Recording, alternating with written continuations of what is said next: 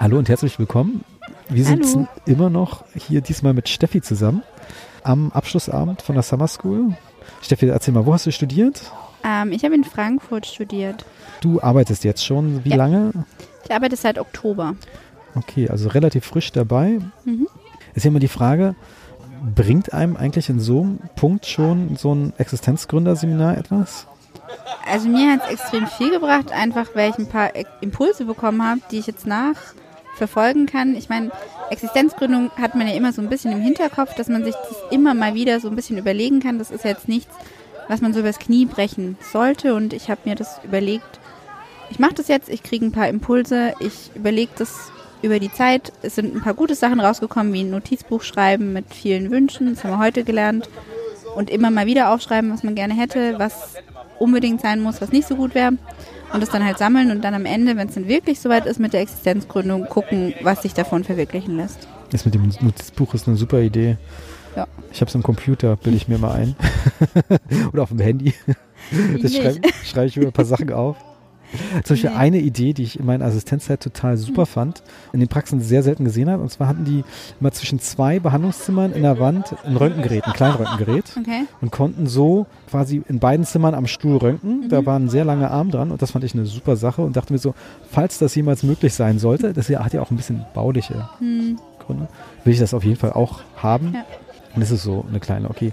Du bist ja eher so ein bisschen in einer Praxis, die einen Schwerpunkt hat. Ähm, Ja, ich arbeite mit, also momentan in der Fachpraxis für Kieferorthopädie. Aber es ist schon ein bisschen ungewöhnlich, dass man gleich nach der Uni da losstartet. Wie kam es dazu? Ja, ich bin da ehrlich gesagt so ein bisschen reingerutscht. Ich habe mich nämlich für einen allgemeinen Zahnarzt beworben, habe da auch gearbeitet, habe dann aber halt festgestellt, es hat menschlich nicht so gut gepasst und hatte dann, während ich gearbeitet habe, mit meinem jetzigen Chef telefoniert. Der hat mir dann ein Jobangebot gemacht, einfach so. Ich habe es angenommen, habe mich da vorgestellt, bin in der Praxis vorbeigefahren, fand die mega toll und habe da angefangen zu arbeiten dann.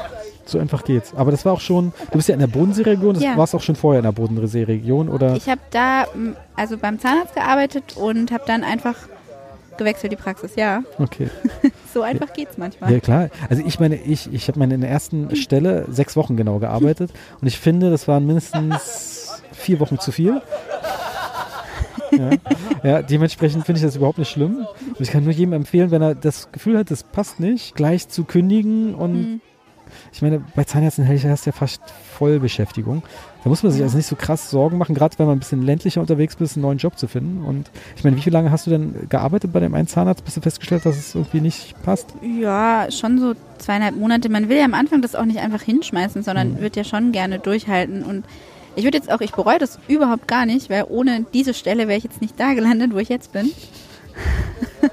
Deshalb ist alles gut gelaufen, würde ich sagen. Was macht man eigentlich als Assistenzzahnarzt in der KFO-Praxis? Aber macht das gleiche wie der Kieferorthopäde. Also ich, ja, schau, dass die Kinder gerade Zähne bekommen. ich klebe Brackets, ich setze Spangen ein. Also einfach nur das, das Übliche. Aber hattest du schon im Studium den Wunsch, irgendwie in die Kieferorthopädie zu gehen? Oder? Nee, eigentlich nicht. In der, Im Studium war ich überzeugt, dass Kieferorthopädie so gar nicht meins ist. Achso, aber so schnell hat sich das dann geändert dann in der Praxis.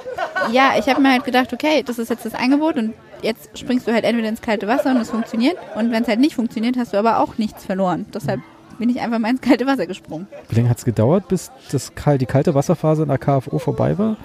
Ja, schon so vier, fünf Monate, bis halt die Routine so ein bisschen gekommen ist. Weil man steht ja komplett, also komplett ohne Ahnung da. Oder sowas zumindest bei mir. Ich habe zwar im Studium das gehabt, aber jetzt so Erfahrung, dass ich dem Kind in den Mund gucke und sagen kann, ja, also das müssen wir jetzt machen. Hatte ich nicht. Mittlerweile wird es ein bisschen besser. Aber wer hat dir da jetzt besonders geholfen? Mm, Mein Chef und meine Kollegin, also die sind am Anfang immer hinter mir gestanden und ich habe dann selber entscheiden dürfen, was ich jetzt machen würde, habe das dann mit denen besprochen und dann haben sie mir gesagt, was jetzt an der Idee, die ich hatte, gut war oder schlecht war. Und am Anfang habe ich jeden Fall mit denen besprochen und dann wurde es immer weniger, sodass die Routinefälle halt jetzt einfach, die mache ich jetzt, aber wenn es kompliziert ist, hole ich die immer noch. Okay, aber es sind zwei Kieferorthopäden dann in der Praxis und du bist Nummer drei? Oder Genau. Ist, ja. Nee, sehr spannend. Äh, würdest du das, die Art, wie das bei dir, äh, wie du in die Kieferorthopädie äh, eingestiegen bist, empfehlen? Oder würdest du eher jemanden wünschen, dass er sich vorher noch Naja, also ich glaube, man muss sich das überlegen, aber man darf es auch nicht zu sehr überlegen, weil irgendwie ist es ein Ausprobieren. Man probiert aus. Man hat ja, wenn man von der Uni kommt, wenig Ahnung, wie es in der Praxis aussieht. Und dann probiert man es aus und entweder es gefällt einem, weil ich finde, das Arbeiten ist komplett anders als beim Zahnarzt. Also man sitzt da nicht am Stuhl und arbeitet, sondern man läuft mehr so von Zimmer zu Zimmer. Man arbeitet weniger am Patient.